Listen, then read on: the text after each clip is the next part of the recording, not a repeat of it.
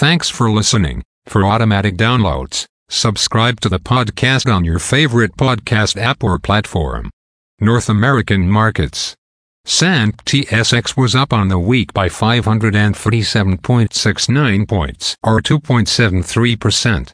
Dow Jones Industrial Average was up on the week by 31.65 points, or 0.12%. Nasdaq was down on the week by 77.83 points or minus 0.51%.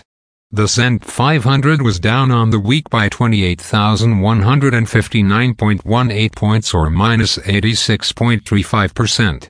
VIX futures was down on the week by 0.74 points or minus 4.97%. Overseas markets.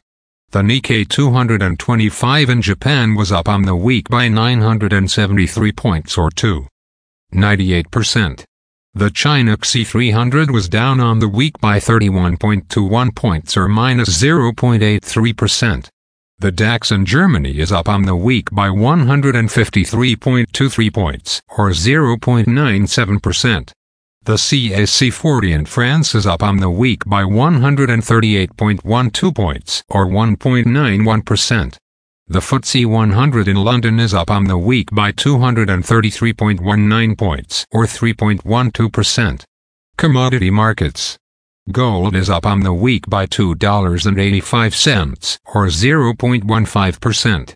Silver is up on the week by 11 cents, or 0.47%.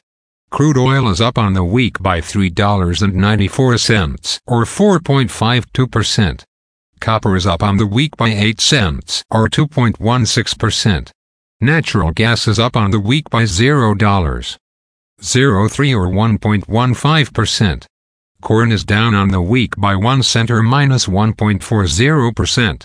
Soybeans are down on the week by 2 cents and a quarter or minus 1.74%. Wheat is up on the week by 7 cents, or 1.51%.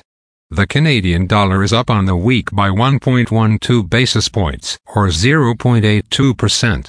Highlights of this week's news. On Monday, to start the week, markets look forward to Canadian housing starts data.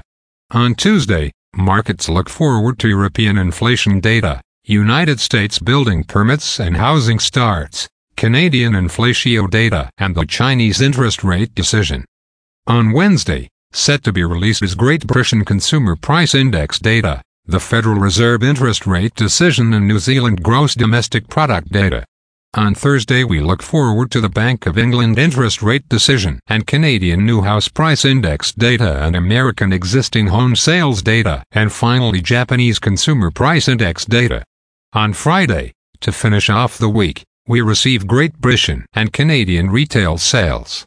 Again, thanks for listening. For automatic downloads, please subscribe on a podcast app or platform.